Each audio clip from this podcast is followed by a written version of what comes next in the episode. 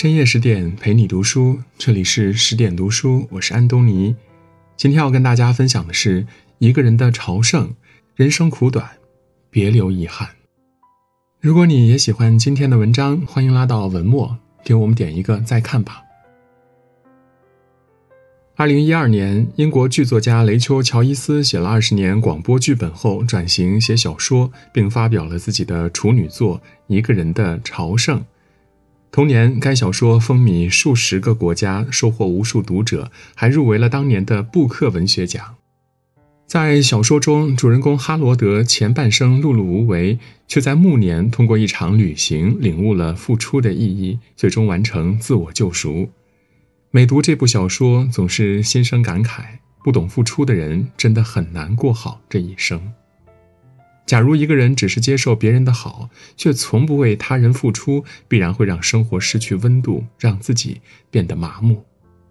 学会眼中有人，心中有爱，才能在付出中完善自己。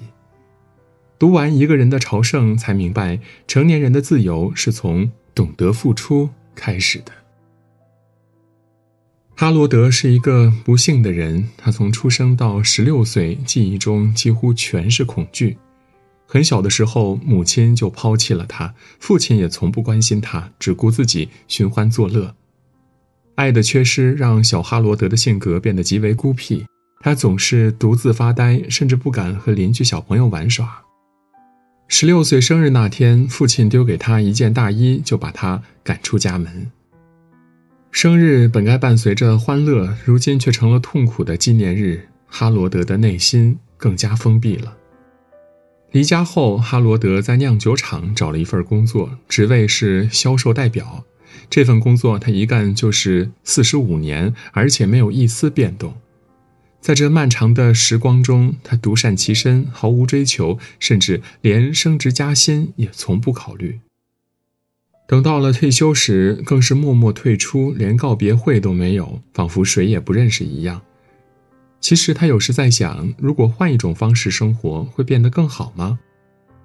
但他太懦弱了，又太冷漠了，懦弱到不敢提任何要求，冷漠到从未对家人朋友付出过自己的爱意。因此，他在这四十五年中留下了太多遗憾。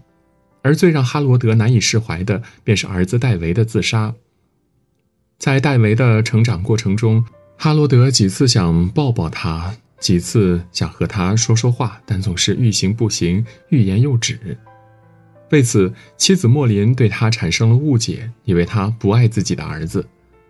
其实，哈罗德并非不爱儿子，他只是不会表达，还怕自己笨拙的关心无法帮助到戴维。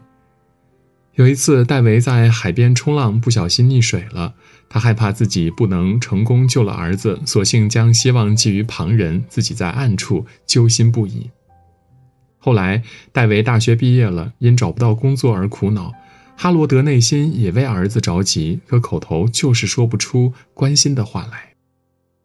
父亲的忽视和找工作的焦虑，让戴维陷入了抑郁的深渊。最后，他在抑郁中自杀了。丧子之痛更是让莫林对哈罗德的怨恨达到顶点，两个人变得连话都不说了。看着夫妻关系日益冷淡，可哈罗德依然像一个局外人，从没安慰过妻子。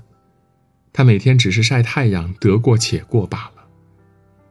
有句话说得好：“爱经不起冷漠，人心经不起疏离。”没有得到爱，或许是运气不好。但从未付出爱，只能是自己太过于自私。有过痛苦的人要能懂得别人的痛苦，从未得到爱的人更应该懂得如何付出爱，不因没得到就拒绝给予。当你不再自怨自艾，学会用自身的不幸去理解他人时，你才能真正变得成熟。一个人最大的不幸在于明知生命中尽是遗憾，却无法弥补。哈罗德是幸运的，行至暮年，二十年前的好友给了他一次弥补的机会。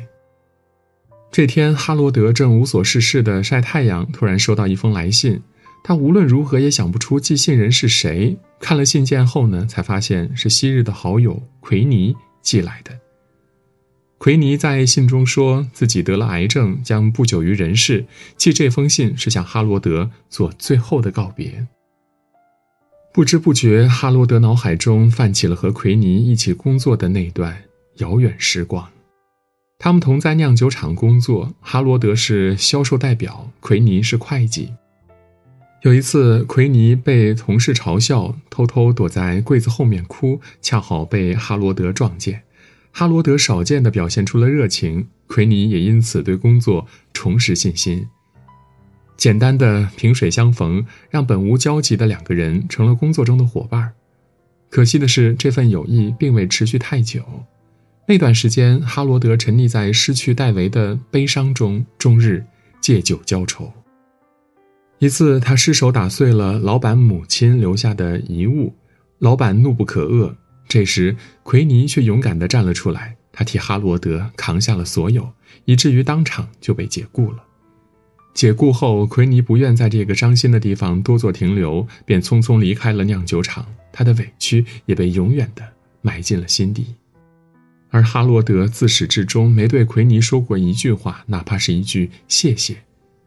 直到二十年后，看着奎尼寄来的信，哈罗德才有所悔恨，才想要弥补。他感叹道：“仅仅只是回信，这怎么够呢？自己懦弱了二十年，这次为了弥补当年的遗憾，毅然上路了。他用了八十七天的时间，徒步六百二十七英里，终于赶在奎尼生命的尽头，让遗憾变成了圆满。奎尼当然还是闭上了眼睛，但他内心是喜悦的。这一刻，哈罗德感到前所未有的轻松。”因为这是他第一次主动掌控人生。敢于向前走，人生才能变好。心中充满爱，灵魂才不会荒芜。如果哈罗德收到信后只是简单的回信就完了，那么等待他的将是遗憾的晚年。他的人生除了每况愈下，也不会有任何变化。走这一趟看似是为了奎尼，其实他自己才是最大的受益人，因为他拥有了全新的人生。人这一生总有一个人值得你去付出，当你决定勇敢的向前走，世界才会在你眼前展开，人生才能豁然开朗。在这场旅行之前，哈罗德漠然处事的原因，其实是受害者心理在作怪。他忘不了童年的伤，坚信自己就是最不幸的人，所以毫不愧疚地消耗家人和朋友的热情。当年莫林坚定地嫁给他后，他也没有懂得付出爱，只是每年例行公事地去度假营待两周。莫林对此毫无感觉，但哈罗德认为自己做的已经够多了。哈罗德一直在得过且过，但这次旅途中，他看到了各种各样的悲与苦。才发现每个人都有一本难念的经。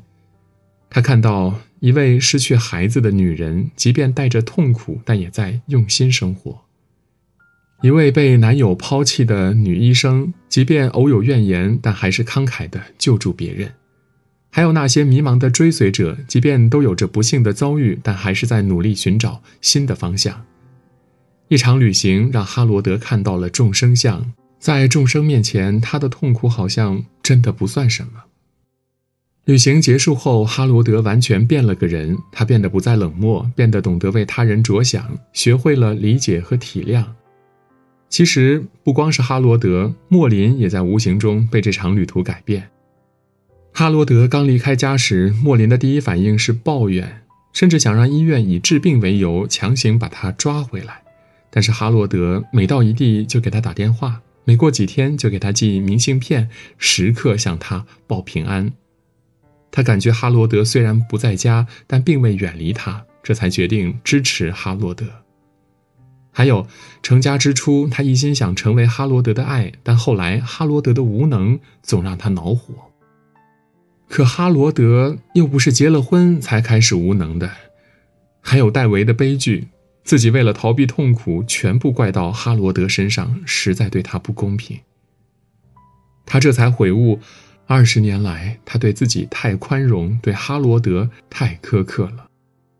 日子是过以后，不是过从前。在小说结尾，两人都敞开心扉，像初遇时那样，重新又接纳了对方最真的模样。《爱的艺术》一书中说，爱的本质是给予，而不是索取。索取者一直在苛求，必然求不来想要的生活。学会给予，不要有太多私心，生活才会变得轻松和愉快。当两个人都愿意向对方付出爱的时候，最初的温情才能重现，生命之火才会重燃。读完哈罗德的故事，不由得想到，人生本就是一场一个人的旅程，而人生的自由与束缚，全在于你对待这场旅途的态度。选择冷漠的态度，就只能像哈罗德的前半生一样，茫然无措，画地为牢。学会付出，不停的向前走，才能像哈罗德的后半生一样掌控人生，拥有自由。何谓自由？康德说，自由不是随心所欲，而是自我主宰。当你放下受害者心理，不再与命运对抗，试着去认真生活，甚至着手去改变时，自由也就出现了。用付出填补遗憾，用脚步丈量人生。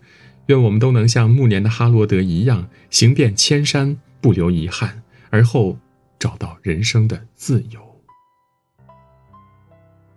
今天的文章就分享到这里，更多美文请继续关注十点读书，也欢迎把我们推荐给您的朋友和家人，一起在阅读里成为更好的自己。我是安东尼，我们明天再见。